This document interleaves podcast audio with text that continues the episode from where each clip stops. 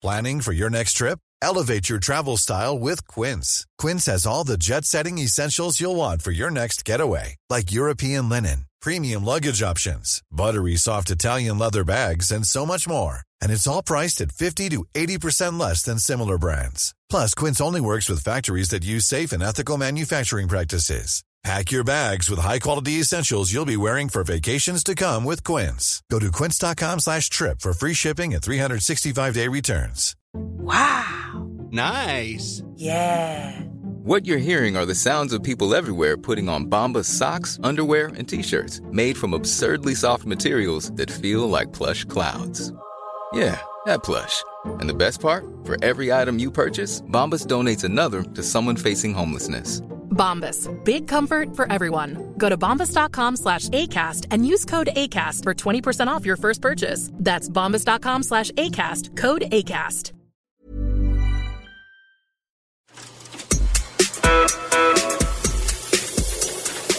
This is the Mark Bouris Podcast.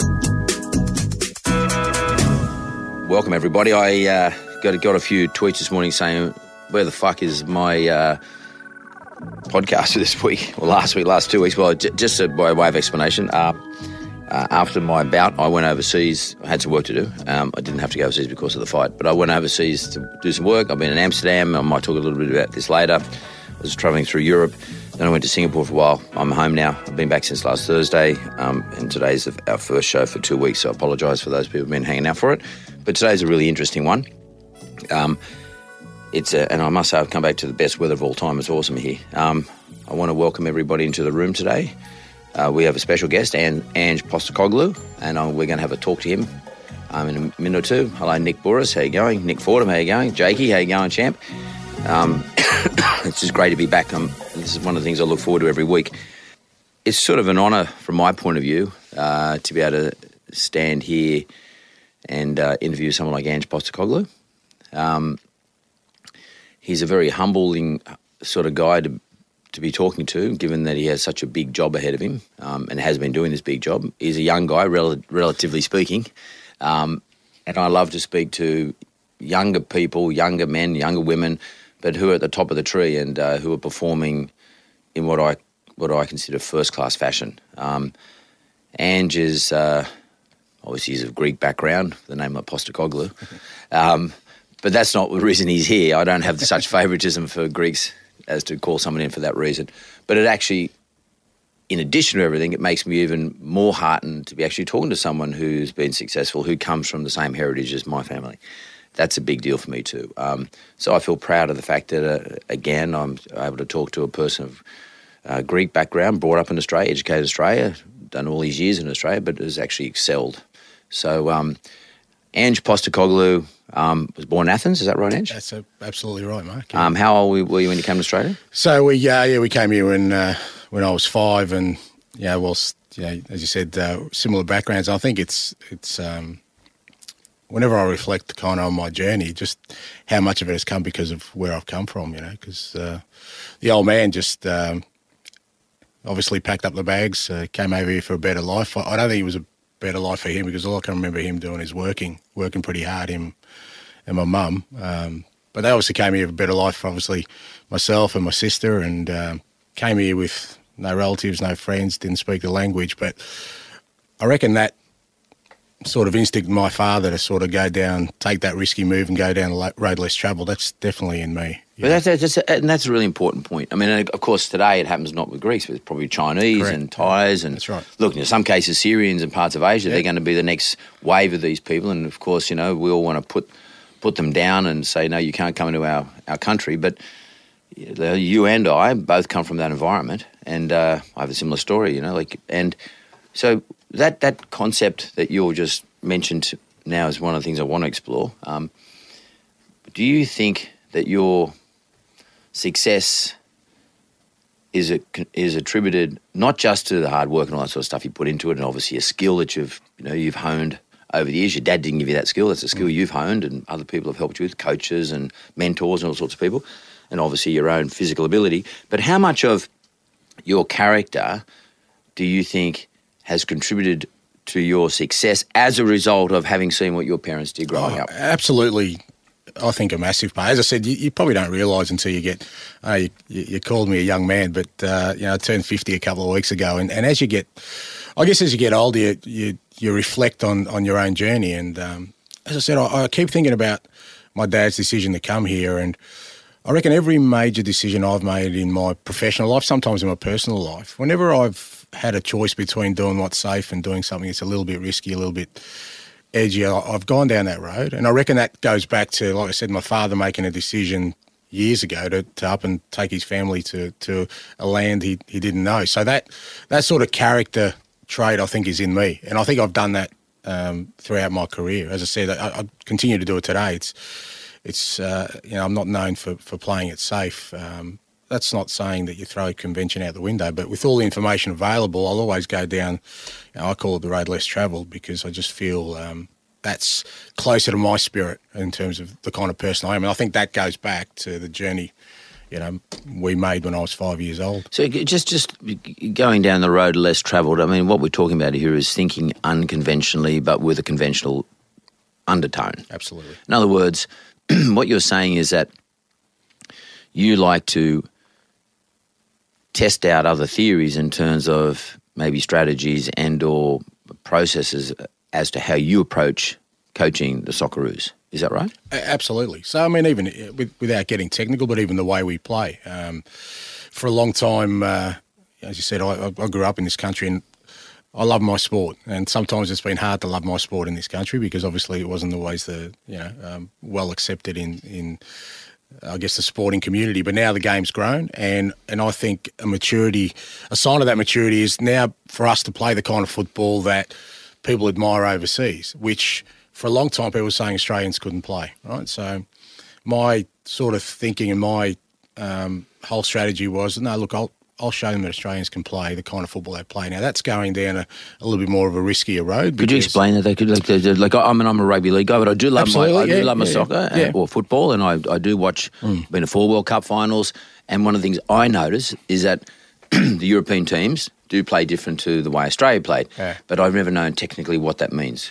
So from from I guess the most basic premise is.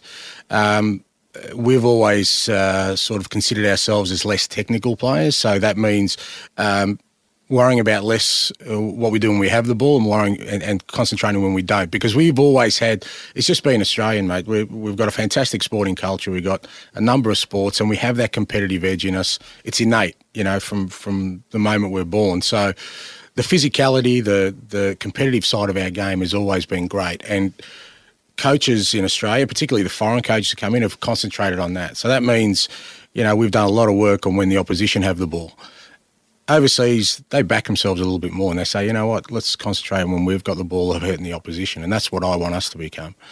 And I think we have that in us because of the competitive nature. So there's more of an emphasis of, you know, what we do when we have the ball rather than worrying just about what the opposition are doing. Um, takes a bit of courage to play that way because you're saying that you know what, we're going to measure up against the Germans, the Dutch, the Brazilians, and, and go with them toe to toe rather than retreat and, and follow more of our basic instinct.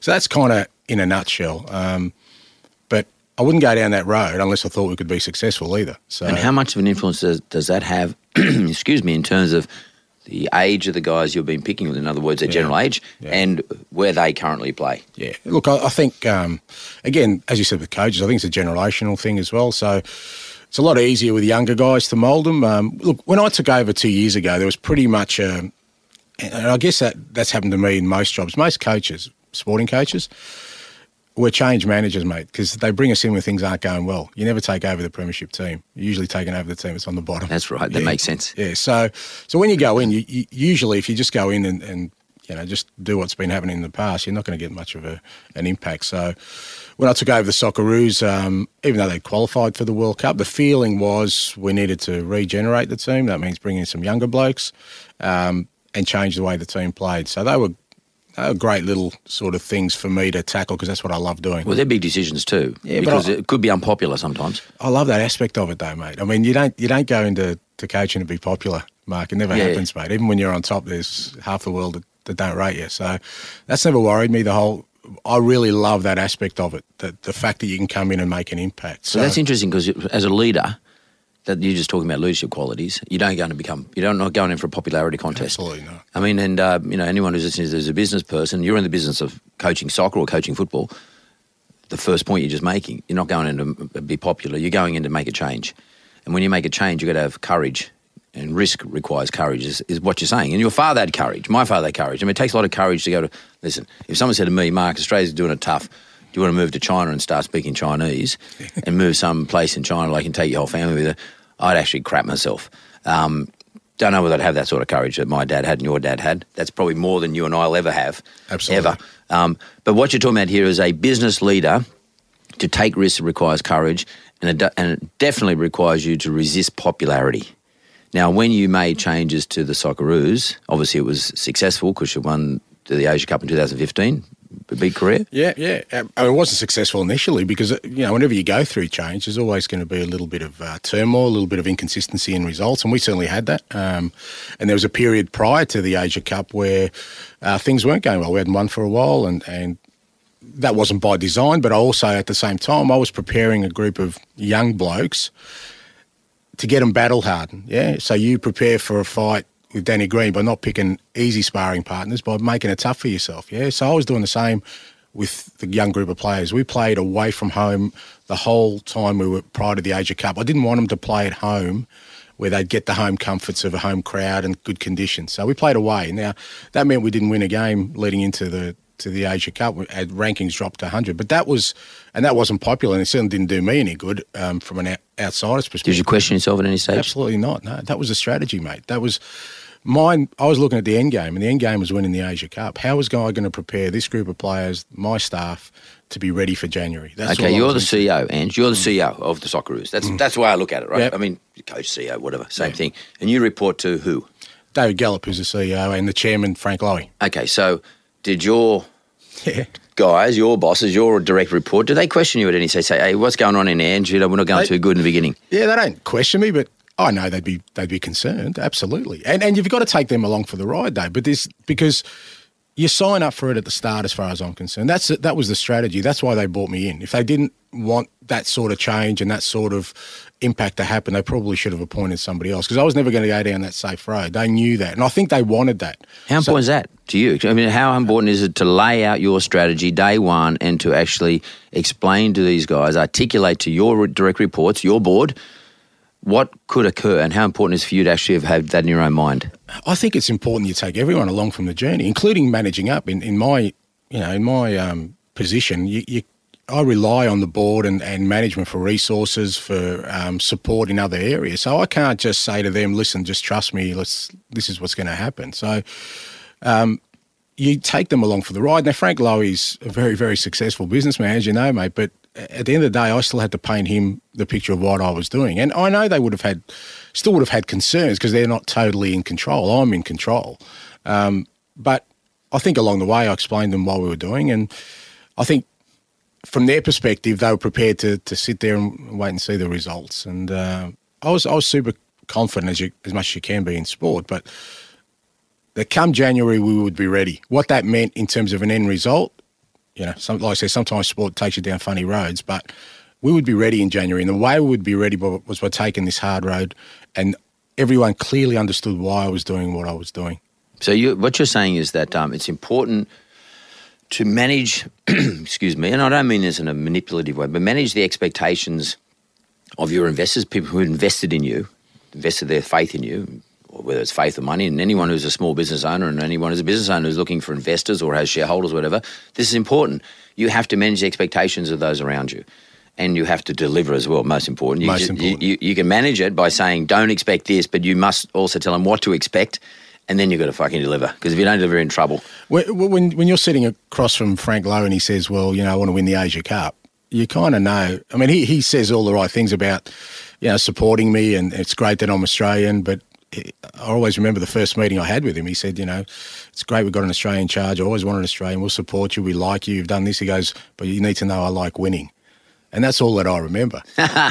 and that's and, and and that's the reality of it. So when I'm talking about, you know, the strategy, I understand what the end game is, mate. You know, if we fall short of that, then that's me gone. So not that I worry about that stuff, but for me, from my perspective, it's about saying, well, this is what we started on. This is the discipline of doing it. It's going to be maybe unpopular, won't be great for my uh, job security in the short term. But as I've always said, uh, once you start worrying about keeping your job, it's the first day you go to losing your job. As far as I'm concerned, I've never worried about that. It's about you know what what's our goal and what we're we trying to do, what we're we trying to achieve, and sticking to that. You know, I, I, I mean, leadership coaches, leadership, leadership in any in any sense, whether you're a CEO of a, of a company that's running selling apples and oranges, or whether you're CEO or coach of you know Australian soccer team, football team, the job's perilous. But what's interesting about what you just said is that you've got to be a ruthless type of person. I don't mean an ass, but a ruthless type of person in such that in that you know what your objective is, you don't care what the outcomes are in relation to yourself, as long as you achieve your objective and you're prepared to take the outcomes no matter what happens to you. So, in other words, if I don't get there, I'm gone, I'm gone. You've got to be ruthless in that regard. Absolutely, but I also think when the people around you see that, when the players see that, when the staff see that, that all right, this bloke's not worried about losing his job, so he must really believe in what he's talking about here, and then they're willing to sacrifice their own sort of individual, um, you know, self-preservation and say, all right, well, if he's going to do it, because ultimately, as everyone knows, if it, if the team's not going well, it's the coach that gets the bullet. It's never the, it's, it's rarely the whole team. You don't sack 20 players, you sack a coach. It's easier. Absolutely. So when they see me absolutely steadfast, and like I said, through that period where things weren't going well, my language is never negative to the players. Or I said, this is this is this has to happen. This is I'm preparing us for for what's coming in January. So keep your heads down, keep work. This will work. Well, I want to ask you about that, Andrew. That, that's interesting. Um, how you deal with players. Now, I've experienced lots of different coaches, um, lots in in the state of origin, especially, and um, and at the Roosters. And some coaches um, tend to lose it. Um, and I was only talking earlier about the new generation of coaches that I've seen. There, there, there's you, there's Michael Cheika, and there's Trent Robinson. Robinson from the Roosters, young guy, three minor premierships, never been done before. Cheika for the Australian Rugby Union side, and you for the Socceroos. All similar sort of to me in age group. In that there's a there's a few years difference between you and Robinson, but I'm, I mean you are the new guys coming through, and there seems to be this generational thing of yourselves, and why you're all successful. That that similarity comes down to a certain style of coaching. I mean, how you relate to the young guys. And all of you picked younger guys on average, and all of you have picked those players that most people would not ordinarily pick, and you've turned them into much better players. Um, you have your own particular s- strategy in relation to soccer. They have theirs in relation to their codes, but nonetheless, you have a similar style. What is your style of making young young boys, young players into men? And that and that's always the challenge. Um, yeah, I'm sure you've experienced it with, with, with your boy, mate. I mean, it, it, it's say your boy, but he's a man, you know, and and and relatively yeah, Agreeing with you too. yeah, that's true. Um, as as you realise and, and you get further away from the time you were playing, when I was playing, if the coach told me to do something, mate, I did it. There was never a question about anything. There was just he asked me to mark that guy or or do something in a game. That action was automatic because of the world we lived in. That doesn't happen anymore. So people, young people today, I think are a little bit smarter. I think that they're they're certainly exposed to a lot of things at a younger age, so they've got a lot more questions before they'll do it. Now, there's two two tools I always say to managers these days are absolutely essential. One is knowledge. So when that question comes to you of why do you want me to do this, you better have an answer to, to get that person to compel him to do it. And secondly, language. And you got to talk to them in their language sometimes. You know, and, and I have a lot of conversations. I'm not great at, I'm not kind of guy who gets close to the players. I don't socialise with them. I keep a distance. It's just my management style. It's just the way I like uh, uh, managing. But when I do have conversations with, with the players in particular, I listen a hell of a lot to the language they use. Usually they'll be saying what I'm saying, but in their own words. And then that way, when I, I need to give them a, a, a message, I give it to them in their language. So to me, you know, knowledge and language are the two most important tools you have today, I think, as a leader, particularly of young people. Because without that, um, there may be fantastic reasoning for you to, to want to do something, but if you can't get that message across, all you're going to get is resistance. Resistance is energy, is time wasted. I don't, I don't have that. When I got to give a team talk at half time or at the Asia Cup, you know, I, I literally had two minutes after the, the Koreans equalised before extra time to get a message to a group of young guys that they were capable of, of picking themselves up off the floor because we'd literally been knocked out in the 89th minute with a goal, that they had the energy and the will within them and what we've done to be able to, to come up and win that game. I couldn't do that if if my language absolutely was framed in a way that they understood. That's because it's interesting. Like, and my experience again is in rugby league, but as with coaches, but the old school was you do what I tell you, otherwise you can fuck off. Um, and that doesn't work anymore. No, it doesn't work anymore. That's interesting, and uh, and it's one of the things I've noticed about Trent Robinson is that he's very um, uh, pensive. He steps back. He doesn't say a lot. He's not super close. In other words, he's not out in the booze with them and uh, hanging out with them and all that sort of stuff. He knows when to play with them, when to teach them, when to mentor them, when to manage. And he pulls in and pulls out all the time. He's very patient with them. Um, and you're right. I mean, just reflecting, similar to what you just said. I, I, watch, I see him. He listens to them a lot, and when he does does say something, they listen to him. Um, and do you, did you consciously adopt that style? I think it, it sits more naturally with me. Um, just my personality in general. I'm not. I'm not uh, even in a social con- context. I'm not an extrovert. I'm, i kind of sit back and you know uh, quietly in the corner and have my conversations with people. So that's that's my style. And I think that's that's the other thing. Uh, you know, when I talk to sort of young coaches, is you know don't try and copy anyone. You can't be anyone else. Because the other thing people see these days, they're pretty intuitive. They'll know if you're putting something on just to, to as an act. You know, you, you got to be true to yourself, and that's my nature. So that was kind of my leadership style. But as I've got older, I've kind of, I've uh, like I said, and the generation gap gets bigger. I've, I've been really.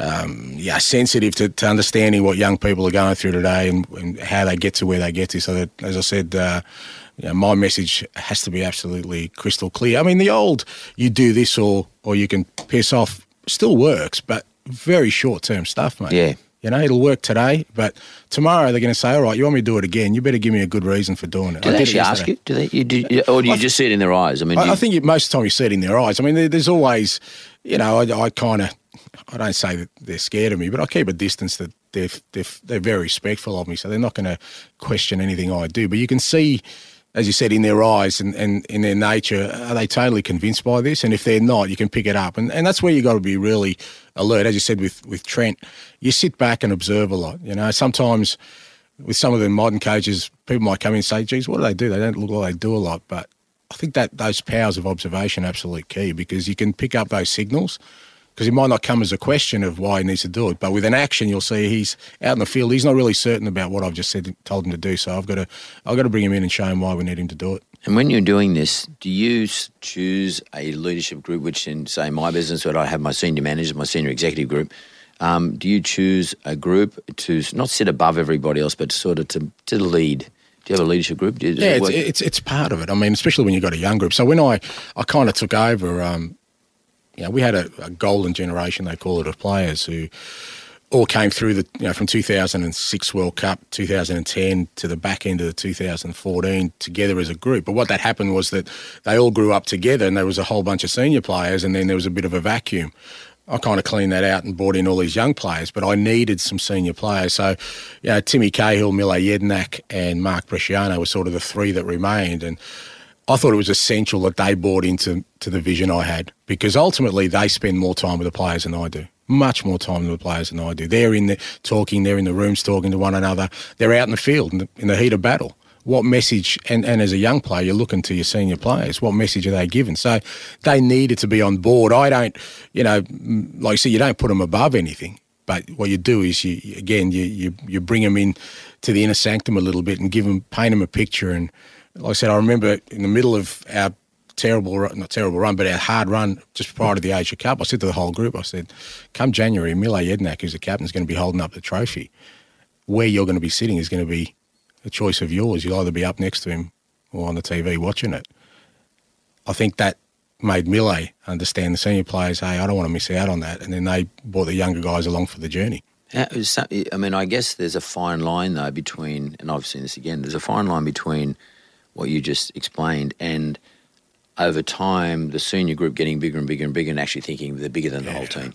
I mean, you've got to manage that fine line when they no longer insp- inspire the younger guys, and the younger guys feel completely disconnected with the senior guys. I mean, how do you manage that process? And that happens in business all the time. Yeah, it happens in business, and, and it's it's a big one in sport too, where, um, as you said, uh, sometimes that whole senior aspect can be actually negative because, you know, as a young person, um, you know, you, you, get to that point, particularly in, in, in, dressing rooms where, you know, senior players can end up being smart asses and, and being quite demeaning to young guys. And, and again, in my day, that was all right. You kind of copped it. I didn't say a word in the dressing room for the first four years I was there as a young player because, you know, the senior players ruled the roost.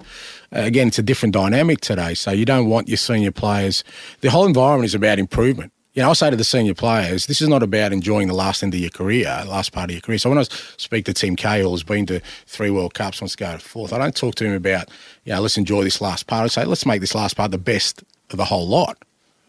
So if I'm t- saying that to you to try and improve, I need that coming through to the younger players. So don't you know, don't demean them, don't keep them in their place because you don't know what we could be missing out on. The next greatest thing is sitting in that room, and he needs to be encouraged. So the senior players understand mate, there's only one pair of hand on the wheels, and that's mine, on the steering wheel. That's mine.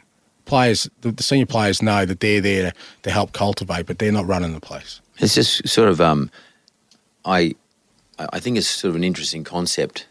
I mean, on one hand, you're, you're sort of managing and directing the senior players. They're already tough and hardened mentally for the game. But on the other hand, you've got to do the reverse for the younger players, you've got to harden them up. You've got to like you got to put, put a piece of steel down the middle of their back. You've got to galvanise them. And as young guys, they can easily go either way. They can, they can quickly fall apart. They're, they're, quite brittle. I mean, they act tough and they, you know, like to get on the drink and, you know, they lots of bravado out there on the training field. And they're probably, you know, in your case, you know, kicking the ball up in the air and putting it with their head and showing all these little tricky skills and all sort of stuff. But that doesn't mean that when they get on the field, when they're down 89th minute and they're down a goal, that doesn't mean they can turn it around because that, that takes something outside of skill.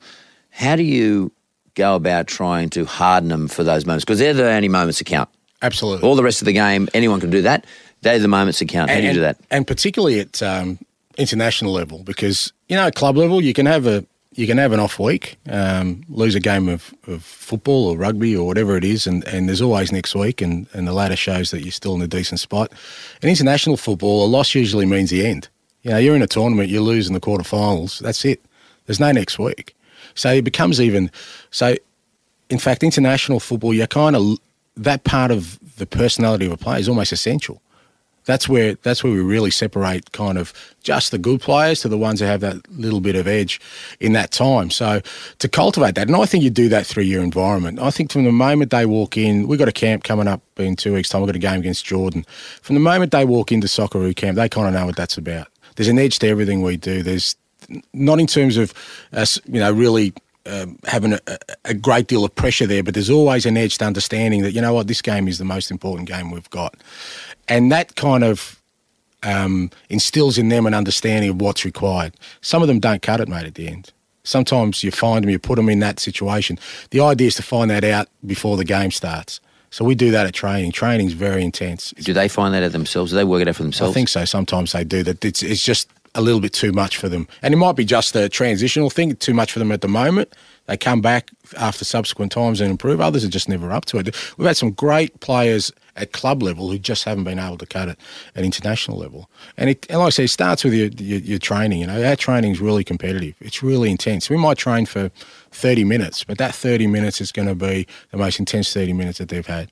And that's driven by the, the staff, the coaches, myself, and the players. How do you get players from Europe, UK, sorry, who normally play in those environments, yeah. don't necessarily play here in Australia? and then sort of bring them from all these various places. They've probably got used to new cultures. They're probably speaking a new language. They might be playing in France or Italy or something like that, Holland.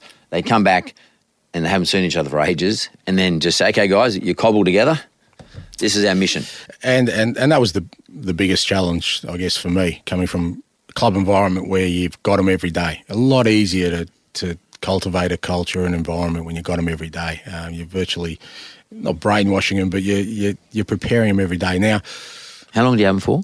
I have them for literally probably 10 days, and before a game, that'll mean two training sessions.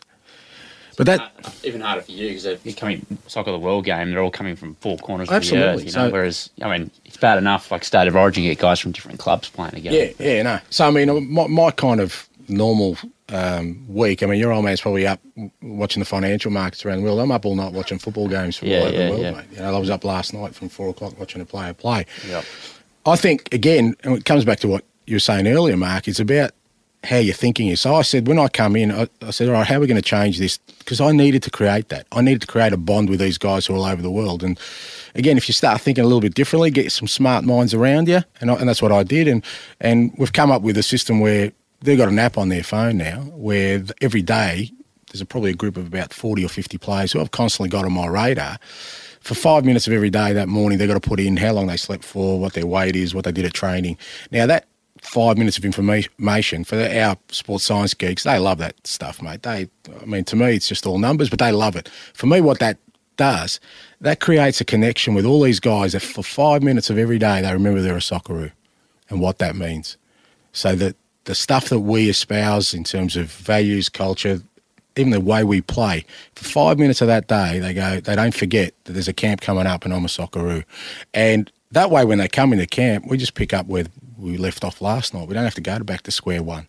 They're already, you know, as the countdown leads in, a week to go, five days to go, and they're punching in. They know Socceroo camp's coming up. That's a good point because um, it's an interesting point from my point of view. Um, I had dinner last week with Gus Gould on, on, for just just catch up thing, and he explained to me the state of origin. I don't know if you ever follow the state Yeah, of origin yeah, that much, yeah. but like Queensland have this sense that when you're if you're a Queenslander, you always want to play for Queensland.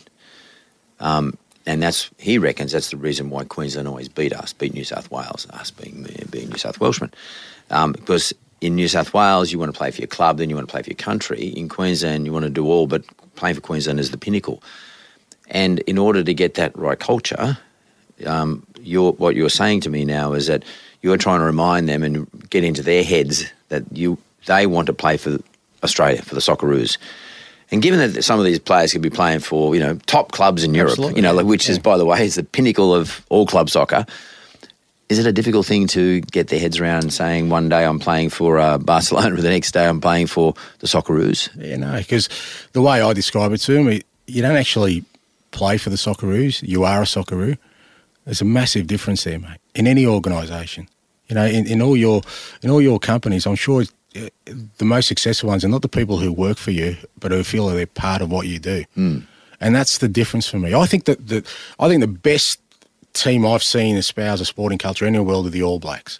Right, the All Blacks have been the most successful for a very long time, and it all comes back to yes, it's about what they do on the field and, and the playing style and, and the ability of the player, but to be an All Black is something special. And that's what I wanted to create with the Socceroos, is to say, you know what, you don't play for the Socceroos. You are a Socceroo. That's a whole different set of, those two words change everything in that sentence. Because when you say you are a Socceroo, that means a whole different thing, mate. It's interesting. You got guys from rugby league like you know Sonny Bill Williams, Roger Tuivasa Sheck. They've you know gone across the drink, now playing rugby league, settled in Australia. Um, you know, bonded to the teams that they that, that they play with, and they still get quoted in the media week to week saying that eventually they want to be All Blacks. They want to go back there and play. And for, see, that's interesting. They say, I want to play for New Zealand. Yeah. They say, I want to be an All Black. Yeah. Because to be an All Black means something separate. Mm. And that's what I want to do with the Socceroos. To say when, when they say I am a Socceroo, not I play for the Socceroo, there's more meaning to it. And like I said, that's not just for sport. I think that's for any organisation. business, yeah. Yeah, absolutely. I think once people feel like they're working for you, yeah, you'll get an end result, but nothing remarkable. Once they feel they're part of you, well, that's a whole different ballgame, mate. That, that works for us. I mean, we do that with Yellow Brick Road. You know, uh, you know, these guys are they are Yellow Brick Road. That's that's how they that's how we try to you know we build a culture within them. And I, I think one of the successful things that I've seen observed from other coaches in different codes is that they make them a rooster or they make them, you know, a- they make them a, um, a, a wallaby or they make them a, an all black. In your case, you make them a socceroo. And irrespective of what else they're doing. That's right. And that's a very clever psychology. Um, when does psychology? Uh, where, where's the, where's the trade off? I mean, are you? Is it real? I mean, are they? Is it you getting talking him into being a Socceroo, or is it? is it them making decisions they're a Socceroo and you just telling them that's the, where they're at? I mean, how, how does it all work? It's a, oh, mate, it's, it, it's a bit of a balancing act. It's, it's some of it's uh, you know some of it's smoke and mirrors. You just you know you're trying to get convince people that this is the right thing, right way to go. But some of it becomes tangible. Some of it's real because they ultimately, mate, they're they're still they're warriors. They're out on the pitch. I don't do that. You know, when the game starts, when the real action happens, I'm sitting on the I'm sitting on the sideline, mate. I'm not getting hurt. I'm not I'm not running out of breath. I'm not screaming for oxygen. It's them. So when they're doing that, I want them to do it for something more than just winning a game of football. I want them to realise that there's something greater here. Because, like I said, we, most of them got very, very successful playing careers. That's where they earn the money. They don't earn the money playing for the Socceroos. They don't earn, get the fame and the and all the, the, the glamour stuff playing for the Socceroos. This is about something different. This is about you know, doing something for your country that no one's ever done before. This is about legacy stuff that you'll be telling your kids about one day, and that's that's real. So when you're out there on the battlefield, and you know what, it's a race between me and you, and we're both out of oxygen. I'm trying to give them that extra edge to say, you know, you keep going, mate. You and you believe in yourself because I'm. I'm a Socceroo. Absolutely. I mean, I guess, I mean, you know, going back to our roots, I don't know which part of Greece your family comes from, but my fam- family come very close to Sparta. And that's Yeah. why the Spartans were so formidable. They didn't fight for Sparta, they were Spartans. Excellent. They were born Spartans and they lived Spartans and they were Spartans no matter what. And they, nobody ever beat them, uh, according to legend. But I mean, I, I guess that's the same for to be a successful Socceroo. As an individual, you've got to, you've got to, when you're out there, as you said, you're on your last legs, you're screaming for oxygen, you're on the field and the opposition's trying to nail you and they may be ahead of you, you've got to say, no, I'm going to make this happen because I'm a Socceroo. And I think that's a little bit part of the Australian culture as well. I mean, I, I, I, I look at Australia as, as a nation and, and, you know, with the population we've got, we've been world champions in just about every sport, mate. It, it, it defies logic. And not just sport, but in business, in life in general. As a country, a very young country with a small population, we've conquered just about every Everest there is, except for a few, including my sport. So that's my goal, mate. I, I want to make us world champions in I my sport. that. Yeah. So I think that's part of our nature, and and and I, I want to bring that out in, in, in what I do with the people I, I'm with. To Can say, I ask you a know, question? Because I, I I watched Australia play Italy in um in Berlin, Hmm. and um and I was watching the Italians fall over and all that sort of stuff. Um, it's not Australian, is it? It's not. So uh, how much of that? Do, I mean, do you? I mean, I see in rugby league where guys, you know, they know they're going to get a penalty if the they fall on the ground, they stay on the ground. The referee's going to do the video. They're going to replay the video, and then the referee will see someone sort of accidentally just tap them on the head or something like that. How much of um, do you coach that into your players? Do, do you say take advantage of the penalties, or do you what do you do? It's not a coaching thing, but it, it's definitely a cultural thing. That you know what, that's not us. We, we it's not just about win by any means. I don't think that that works either. Ultimately, we've got to, you know, we've got to resonate with the Australian public as well. They've got to come out. Oh, they're our customers. Mm. Our customers are the fans. Mm. No point winning the Asia Cup if no one's watching. Mm. It means nothing, mate. We need packed full of stadiums. And what Australians sporting fans want, they want to see their teams having a red hot go. They want to see um, an attacking intent. They want to see aggressiveness. That's got to, be, and that's it's the same in our code, mate. Doesn't make does it doesn't make any difference. We've got to show those kind of Australian values, and I think that's that becomes a bit of a weapon because there's no doubt once we kick into a certain space in terms of our style, I think teams will fear us because they know, you know what, if you hit us, we won't go down, mate. So what's your alternative to that? So when you play the, the those Yugoslavian teams like Serbia or wherever that who are big physical bastards, who Yeah, big yeah. strong, they they'll just run into you. Yeah, Um, we got to keep going. Do you have a you have one style against them compared to the style you have against Germany, who are very defensive and No, no. Strategic? I, I think what we're trying to get to a space is that we're going to back our style of game against anybody. right.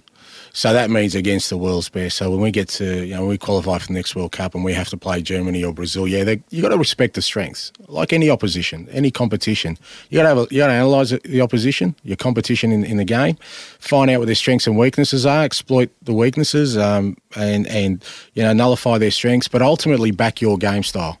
And that's what I, this point I want to get to with our teams to say, regardless of who we're playing, we're going to play this way. We're going to take the game to them.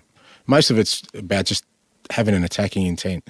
We're going to take the game to them and see how they cope with that, with that pressure. Because the one thing we can be that I think a lot of other countries aren't necessarily as relentless in that in that space to say, you know what, regardless of the score, regardless of the opposition, regardless of the conditions, we're going to keep going for 90 minutes. 95 minutes if you need to. And that's kind of where we get, we want to be, be getting to. Well, I, I you know, I, I, could talk to you for hours, seriously. um, and um, we, are time constrained. And I really want to say thank you for you for you coming in, but I also want to say good luck because one, you've picked the most lofty goal that Australia has not achieved yet, just to win a World Cup, and I, I believe you can do it. From talking to you today, two. I think you're probably trying to do the most complicated thing in sport that any Australian coach has ever done, in that you're going to be building young men to become strong men to go out and take on the Brazilians and their crazy sort of uh, style of football, attacking football, the Germans and their defensive style of football, the English and their style of football, and um, you know the Dutch and everybody else. The Serbians are going to come and try and bash everybody, or the Yugoslavian countries are going to try and bash everyone. I think it's a, a really complicated psychological mind game that you're going to build your players into, as well as all the skills and all the other fitness and all the other stuff. But that resilience you're going to try and build into these guys is going to be the best journey. I would love to watch this. I'm going to watch this. I, I would love to experience you getting to the top. And I think if anyone can do it, you can do it. Ange Postecoglou, thanks very much. Thanks for having me, Mark. Appreciate Welcome. it. Thank you.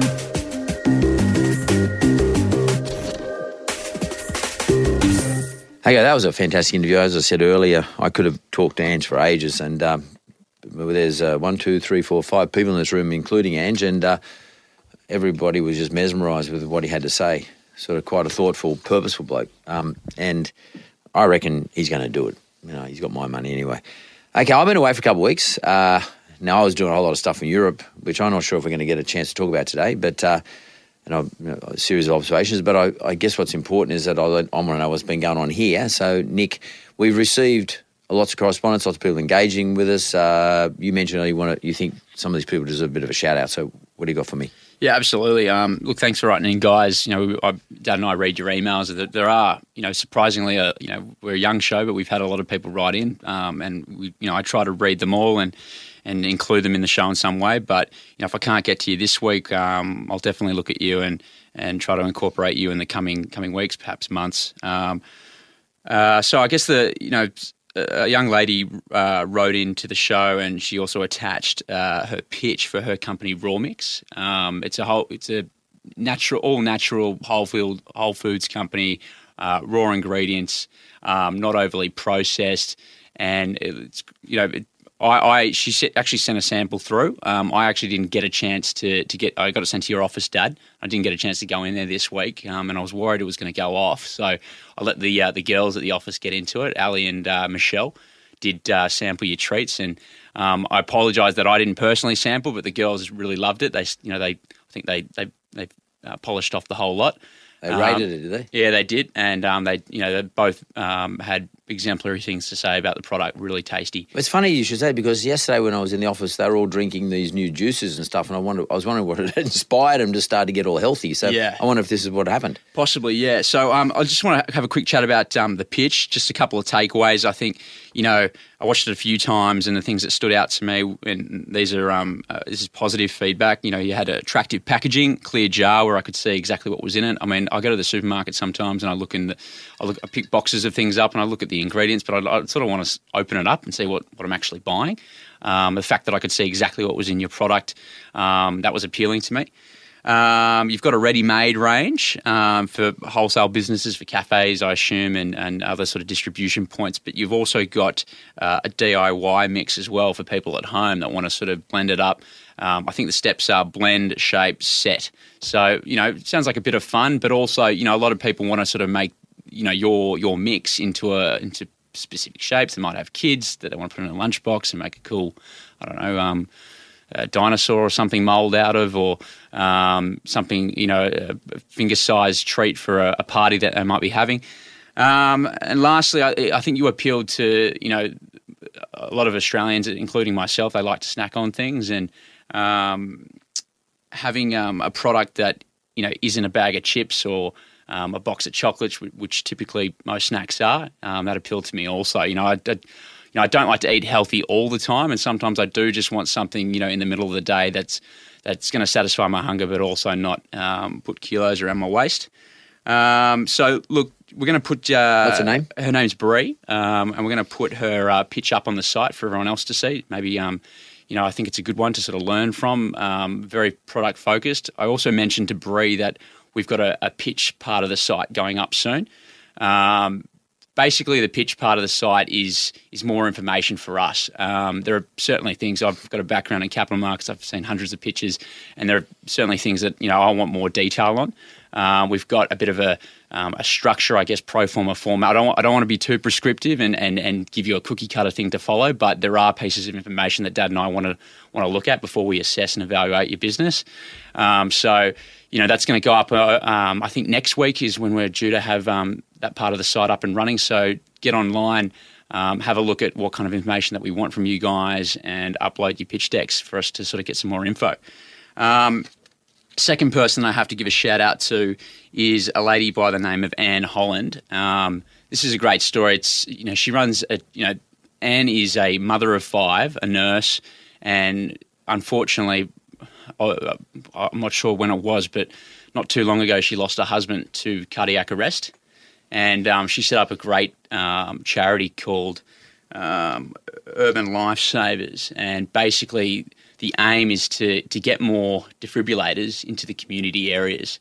Um, 33,000 people last year suffered cardiac arrest. Um, we've got mandatory building codes to put fire extinguishers and um, equipment to sort of mitigate, you know, deaths from fire. We only had 56 people die from, I think it was, sorry, 86 people die from fire or smoke-related illnesses last year. Um, that could be because of all the preventative measures that we've got um, in in community areas, in in, in businesses and organisations.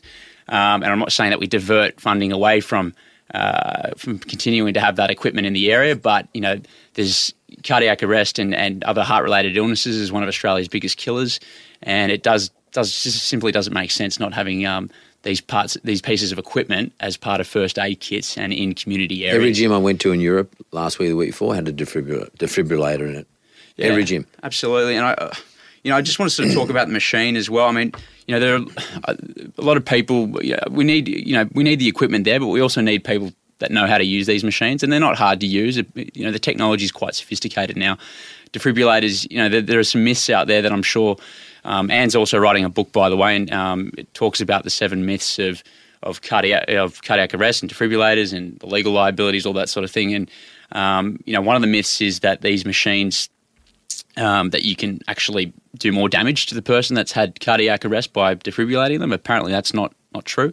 Um, and you know, some of the legal liability um, myths out there are also not true. So, I mean, there aren't many good reasons why people shouldn't be learning how to use these machines, and you know, shouldn't be ready to defibrillate someone if someone's having a, a, a cardiac arrest incident.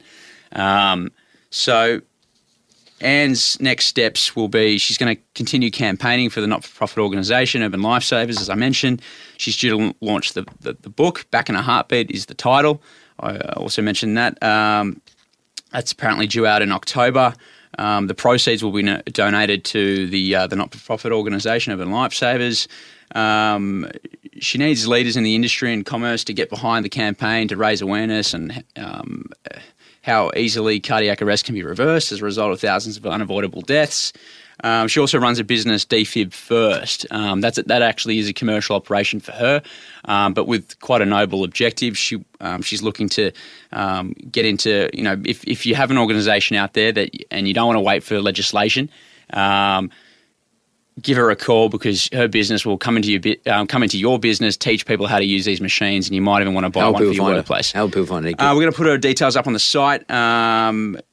Look, defibfirst.com.au, urbanlifesavers.org.au. All that information will be repeated on the site. Excellent. Okay. Well, while some way lots of stuff been happening here in Australia. By the way, if you're reading the Financial Times in Europe, you don't hear about what's going on in Australia, other than we heard that I heard that we've got a new prime minister. Um, there was a strike here, mate. What was the strike about?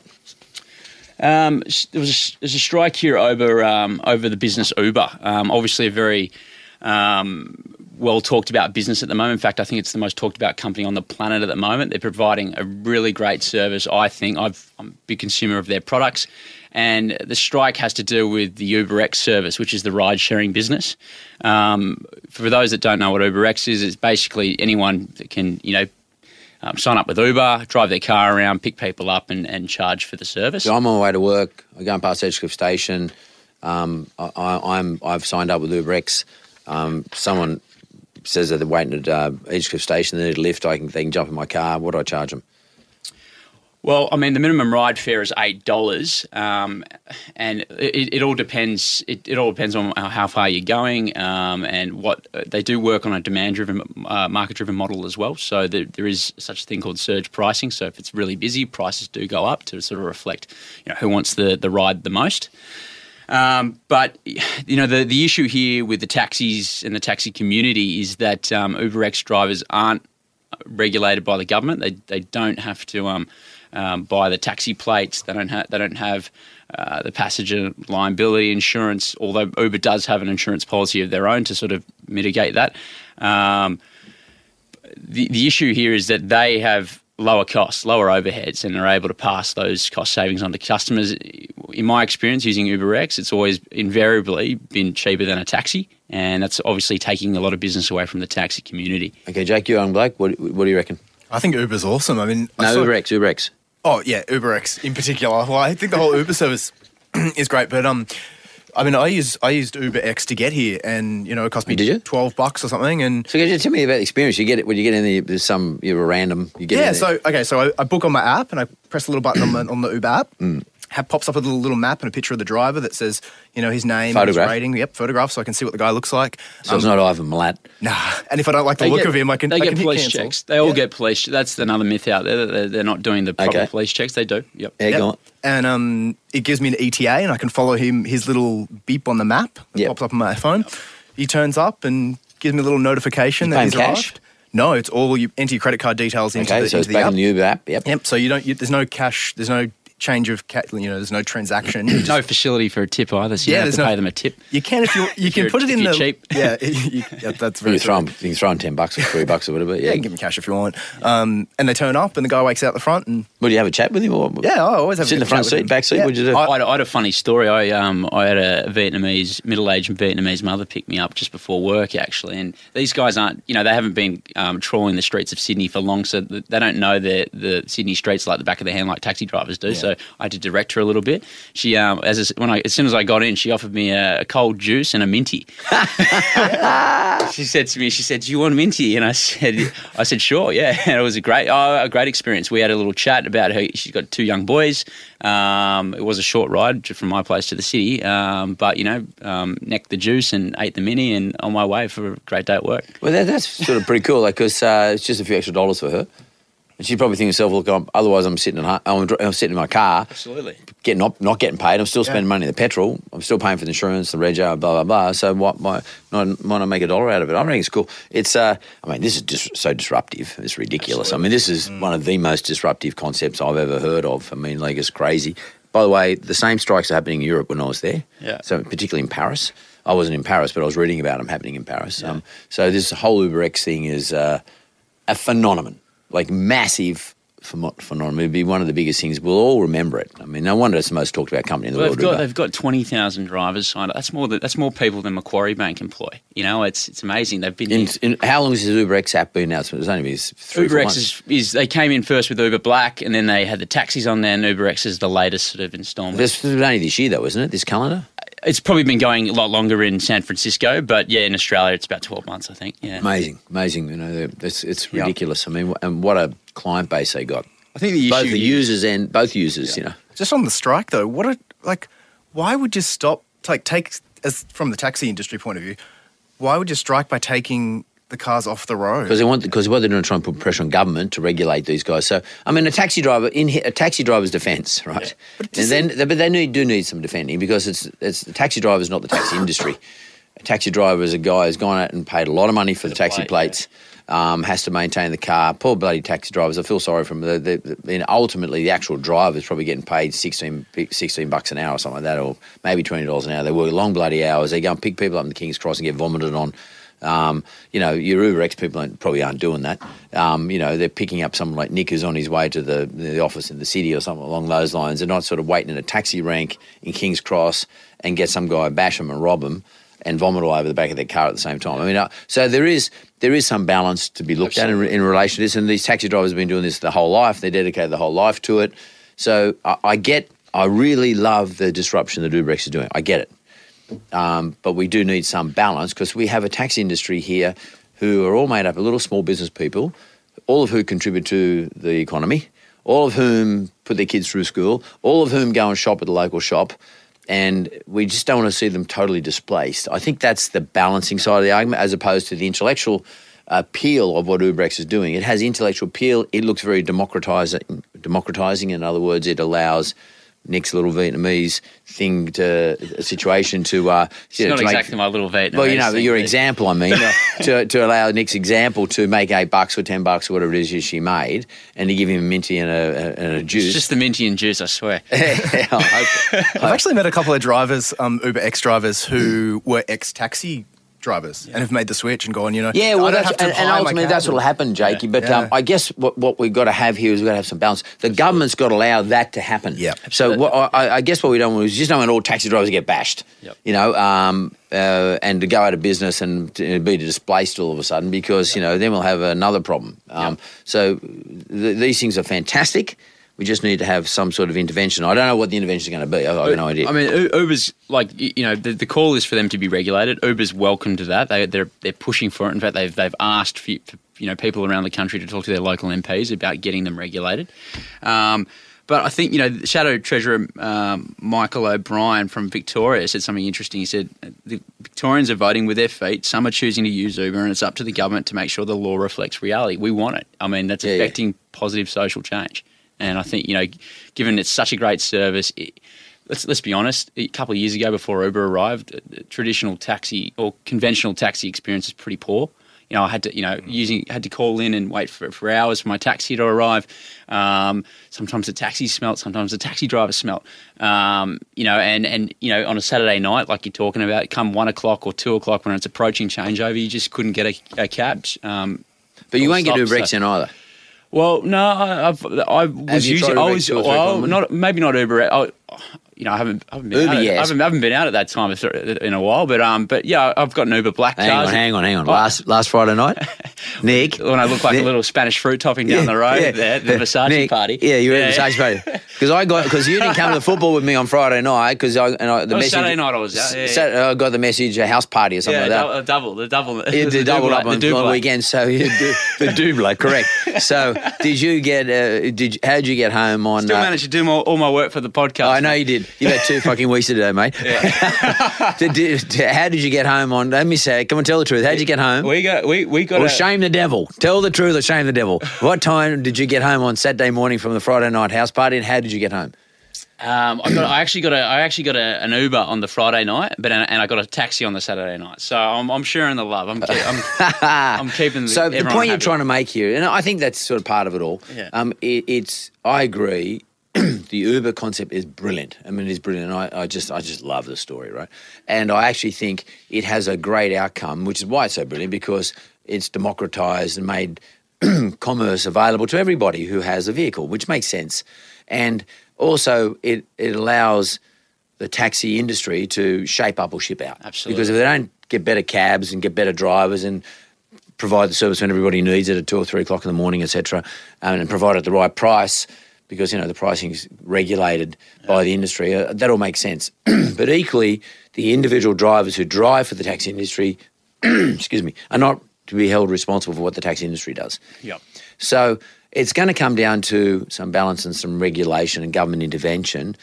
But it's also going to come down to really what we're trying to break up is a taxi industry as opposed to we don't want to break up the taxi drivers. And what Jakey said earlier, we've got to make it easy for transition for tax because if a taxi driver can come across, it might turn out that a taxi driver can make as much money being an Uber X style person Yep.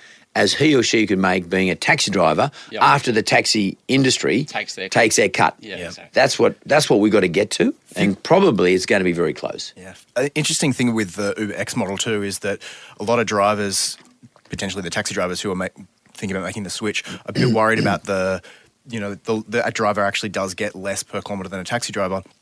The Uber, the company itself, my understanding is they actually promise a minimum payment per hour. So Mm. if it's quiet, they'll still get paid. I think it's about thirty dollars an hour, regardless. Well, of that's how many more than a taxi driver would get anyway. Yeah. For sure. It's just to encourage more drivers to come on. I'm not sure if that's just something that's you know temporary, but Mm. yeah, it's an interesting idea to get more drivers on board and to guarantee that you know they can do it for. a Well, thi- living. anyway, thi- uh, look, it's it's great stuff. You guys perfectly positioned.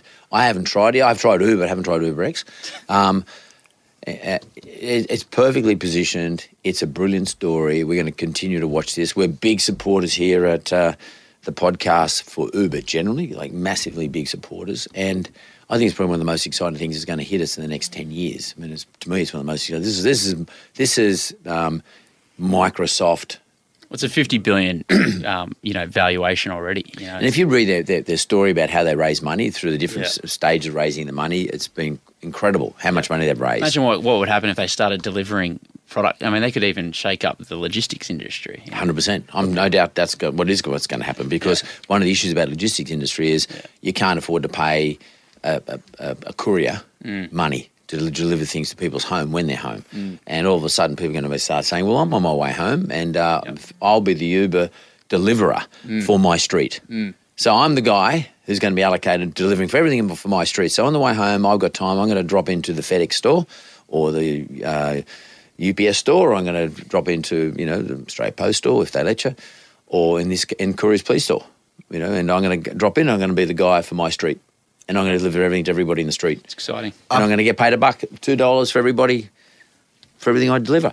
I've, So- I've met a couple of drivers who have um, told me stories about people wanting them to go and pick up their pizzas because you can contact the Uber driver. Mm. They're all up for it. So they're like, they've mentioned it to me, you know, if you get me, if I pop up on the app, you want me to go pick up your pizza, just go boop, pick up at the pizza shop, go and grab the pizza, boop, set your destination. The Uber driver will bring you your pizza. Well, that, what's interesting about this Amazing. is Uber's going to have to control all this because people are going to start getting all these new ideas like you just got then, and they're going to start breaking away. It's going so one day Uber will be the taxi industry, Uber will be the Uber industry, and someone will come up with something to uh, break that up too. So there's what else happened, Nico? Um, so I think there's a bit of being, you know, there's a bit of a movement going on. The, you know, with Malcolm Turnbull coming into into government and uh, venture capital getting a, a big boost. Um, Why? Why is Malcolm Turnbull associated with venture capital, Nick? Well, look, he's you know he's built startups himself. He's uh, worked in capital markets, so he's you know directed funds to businesses. Um, he's been the minister for communications, you know, taking control of big infrastructure projects like the NBN that support you know technology businesses and, and the flow of information. Um, so I think he's a guy that, that gets it, and I think you know most a lot of people out there are sort of starting to recognise this, and they're, and they're, a lot of lo- lobby groups are coming through and, and starting to make a bit of noise. Hopefully, um, hoping that Malcolm will be the guy that champions their cause. Um, I hope he will be, um, as you probably do also. Um, something that I, I, that I read the other day in the AFR was um, two of the country's biggest super funds, uh, First State Super, um, Hostplus Super, about 70 billion in funds under management, have taken a bit of a cultural shift and, and, and directed a bit of money towards um, one of Australia's well-known venture capital funds, Blackbird Ventures. They've given them about 200 million bucks to invest in um, early-stage businesses, startups. Um, I think that represents um, uh, you know, traditionally Australia's been quite, conser- especially for superannuants, has been quite conservative in the way that they invest. You know, typically investing in ASX 200 companies, blue chip style businesses. I think you know, especially with the markets the way they are at the moment, uh, we've got to start looking at alternative style of investing and, and trying to sort of produce those returns that you know traditional methods simply haven't been able to do to date. So I mean, if you were to invest in the ASX 200, for instance, at the start of the you know bought in at second January, um, you'd be down seven percent today. So Well, that's uh, an interesting concept, Nick, because um, in ni- um, 19, uh, 2001, there was a company in Australia called Deutsche Asset Management, which is Yep. Deutsche Bank subsidiary, but it was an asset manager. And Deutsche Asset Manager, Deutsche Asset Management, I should say, um, had two guys in there, Peter Dowding and Gene Lorenz, who were their directors, and they can they manage funds for state super, uh, public super super funds, Commonwealth Bank super super funds, like th- three really big super funds, Yep. and the military super fund, and uh, they actually invested in Wizard in two thousand one, and Yeah. they invested they similar to what you're talking about. They had a, I think they had 200 million then, Yep. and they invested part of that 200 million, 60 million of that they invested into the Wizard business, and they came in with me and Kerry, so Yep. they took a third. After the GFC, everything fell away, and uh, you know they made a lot of money out of their transaction, but that type that fund actually folded, and uh, those venture capitalists, which were funded by superannuation money, just disappeared, and superannuation monies then decided just to invest in the ASX, go back to what they consider to be the conventional investing, Yeah. and uh, it's great to see since 2008, maybe a little bit early, 2007, 2008. So we're now 15, it's eight, nine years. They're starting to go back into that environment. This is a significant turn Yep. Um, and probably a significant recognition of the volatility issues related to investing in the ASX or You those sorts of asset classes. Volatility is the new norm, and even in the mature markets, the listed capital markets. and you know, I mean, we've got. I'm not saying that we should, you know, put all of our money into into startups. I mean, we've got two trillion in assets under management, superannuation. If we can just divert five percent of that Hmm. to to early stage businesses, we've got hundred billion dollars to invest. Um, I mean, there are some smart guys out there, asset managers who know how to diversify, know how to manage portfolios. We should be giving more money to venture capital businesses because it should be part of everybody's portfolio. I mean, you need to have early stage equities, um, mature stage equities, bonds, cash, or, um, property, all sorts of assets in your portfolio to diversify yourself against the risk, but also produce good returns. And it doesn't even have to be equity; it can be notes. So you know uh, these these uh, early stage funds um, which want to invest in startups, or, Yep. you know, or the next stage of startups. I mean, there's various stages, but they could lend the money to the company Yep. for for a, an interest rate with the option to be able to convert that to equity at any time at a Yep. certain price. So it doesn't even have to be equities; it can be exactly. Just get debt. them the money they need. You know? Correct. Yeah, exactly. and and give them the give them the, the assistance they need to make them better. And what you- I think the point you're trying to make earlier was, in order for this to be more attractive to these um, fund managers and to attract more money into these funds out of the traditional superannuation investment environments, maybe the government could do something about uh, you know appointing a minister for innovation. Giving them some, maybe some tax breaks Yep. or some other sort of incentives to do this. Absolutely. And uh, that way we get more money into private enterprise, startups, entrepreneurship, which ultimately will build more businesses and provide more jobs for the taxi drivers who are going to lose their job as a result of what UberX is doing. Because we need more, we need more enterprise. Yep. We're, we're, you know, we're a highly skilled economy. This is probably the next stage of our development. I mean, we, you know, we, we started with agriculture. You know, we probably lost our competitive streak there, and then it was mining, and we all know how that's going at the moment. And I think, you know, we're we're an economy with you know high development index, high um, human development index. Um, we're, we're smart people. We, we want to enjoy. I mean, the only way we can compete now is by using our brains, using what you know what what what the country has has has got plenty of, which is education. You know, smart people. I'm looking at your forehead, mate. Looks like one of your brains trying to jump out of your forehead. What's that pimple on your head this morning? It's like the one I had when I got married when I was 20. Thanks. I'm going to be on. I'm going to be. That's a good segue. I'm going to be on uh, camera today shooting the incubators uh, for next week's show. So you've just made me really self conscious. you, better get, some- you better get some of that makeup I wore for Celebrity I was Apprentice, say- Nick. I was going to say, mate, you might have to put me onto your makeup girl. Oh, that's cel- or the makeup you wore on Friday What, night. what salon do you go to, mate? so so uh, but but it- your what one of the points I just wanted to make is closing off is that and the point you're trying to make is that we are a great country, we are very competitive, and it's sort of what Ange Postecoglou was saying earlier. Australia outperforms in everything it does relative to our size and everything else, and our age to some extent. And there's no reason why we can't outperform in this environment. Startups, entrepreneurship, innovation. or innovation probably is the best word. And what we want is the government to look at that and um, shouldn't take lobby lobbying. I mean, you would hope that the government can recognise that they're being lobbied Yep. because it shouldn't be politically motivated mm. because someone's got a lobby group. Mm. It should be someone who recognises innovation. And I think Malcolm Turnbull, you're right. Malcolm Turnbull is a really super smart guy and switched on. And that's the sort of thing he used to do. He used to invest in startups and all those Yeah. sorts of things. I've seen some of the things he invested in. So let's hope that uh, he's going to transfer that mm. experience into government and make Australia a much better place to start up in. Yep, absolutely. Looking forward, this is the week ahead. Okay, guys, what's for next week? So next week, um, I'm out, as promised, I'm out and about today looking at all the incubators. We've got four really interesting spots that uh, have welcomed us into their um, facilities. So we're going to be talking to the managers, talking to the resident startups, um, asking some of the questions that we asked a few weeks ago. Um, that'll be next week's show, the focus of next week's show. Um, and the week after that, we've got um, some special guests coming in. We've got our, my mates from the streets of Sydney. They're a, a comedic group that are doing that are doing a mockumentary on um, on some of Sydney's stereotypes. Um, they're going to come in and um, they're going to bring a couple of the guys that are in, in the documentary as well to have a chat to you, Dad. They're not mocking me, are they? no, they're not. uh, well, they might. They might. They might have a little jab, but um, I think you know there is a business story behind what these guys are doing. My mate Tom Birmingham has, and and and you know, not to discount the other guys that have done it with him. Um, they've written, acted, directed, produced, and will eventually syndicate it all themselves. You know, on a shoestring budget. So, um, you know, Great Jake, story. Jake and I were just talking about, you know, startups. They're not just software businesses, not just, just technology business. Entrepreneurship is taking a risk for a commercial outcome, and that's what these guys have done. Um, but we're, we're also going to plenty of fun to be had as well. We're going to have a, a good chat to a couple of the guys that uh, that feature in their in their new documentary as well. So, um, and and also Gen- Genevieve George will be joining us on the show as well. She's um, tw- the 24 or 5 year old founder of OneShift Jobs. I think the last post money valuation they got was around 30 or 40 million bucks. She's, you know, started the business when she was 22 or 23. She's now 24 or 25, um, running a business that's worth tens of millions of dollars. Very impressive girl, very switched on. She'll be um, in the studio to help us um, help us pull apart the Australian startup environment.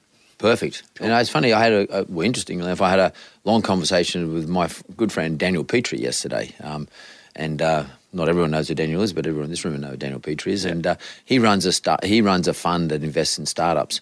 And uh, he's on his way to America. And he and I were talking about, in fact, this podcast and and and how important and uh, how important it is to recognise how TV's change, television's changing, particularly mainstream TV, and how and radio, and how podcasting has become a far more interesting medium um, amongst all the media. And uh, he's going to uh, come in and have a chat to us when he comes back from America in the next few weeks. And uh, he's a guy with I have a great amount of time for and a huge talent.